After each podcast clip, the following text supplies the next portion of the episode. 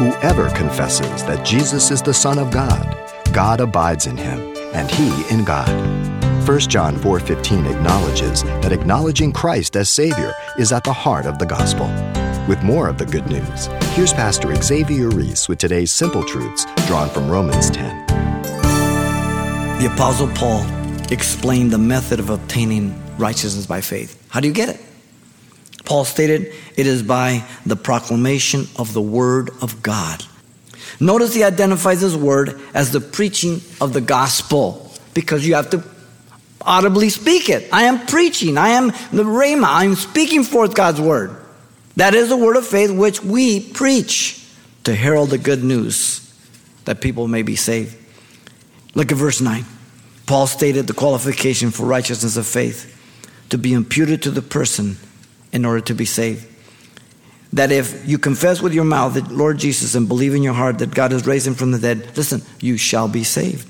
The individual has to confess with his mouth the person of Christ. That Jesus was God and became man, the Lamb of God, as the payment for the sins of the world. That Jesus is Lord, Kurios, master and owner of the believer who repents. The word confess, homologeo, it means to say the same thing, to agree with the Father on his provisions of Jesus Christ. It's much like Israel, the Shema of Israel in Deuteronomy 6 4. The Lord our God is one. In other words, they believe with what God says about God. We are to agree with God. The individual has to believe the resurrection of Jesus also. Those are the two things he's talking about.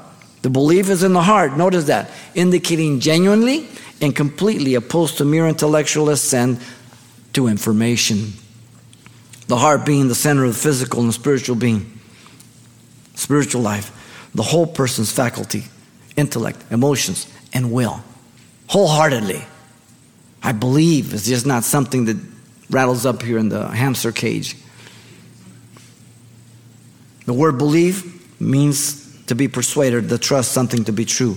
The very same word that Paul used for Abraham believed God as accounted to him for righteousness in Romans 4 3. Same word. That Jesus literally rose out from the dead and is reigning at the right hand of the Father.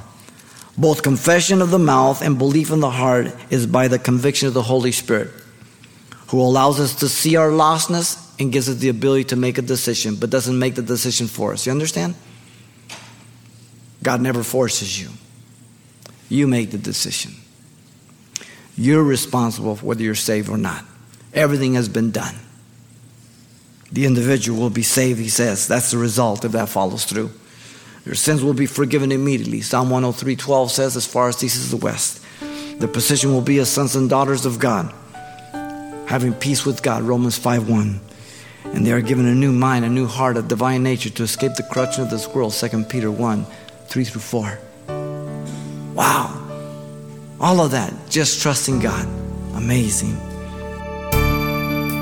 You've been listening to Simple Truths with Pastor Xavier Reese, a daily devotional of the enriching and precious truths found in God's Word. We appreciate you listening each weekday at this time, but you can hear this program again by following the radio listings link at calvarychapelpasadena.com. For more on the other ministries at Calvary Chapel Pasadena, visit our website. There you'll find information about weekly events, Pastor Xavier's messages, even online booklets in English and Spanish. It's all at calvarychapelpasadena.com. Simple Truths is a radio ministry of Calvary Chapel, Pasadena.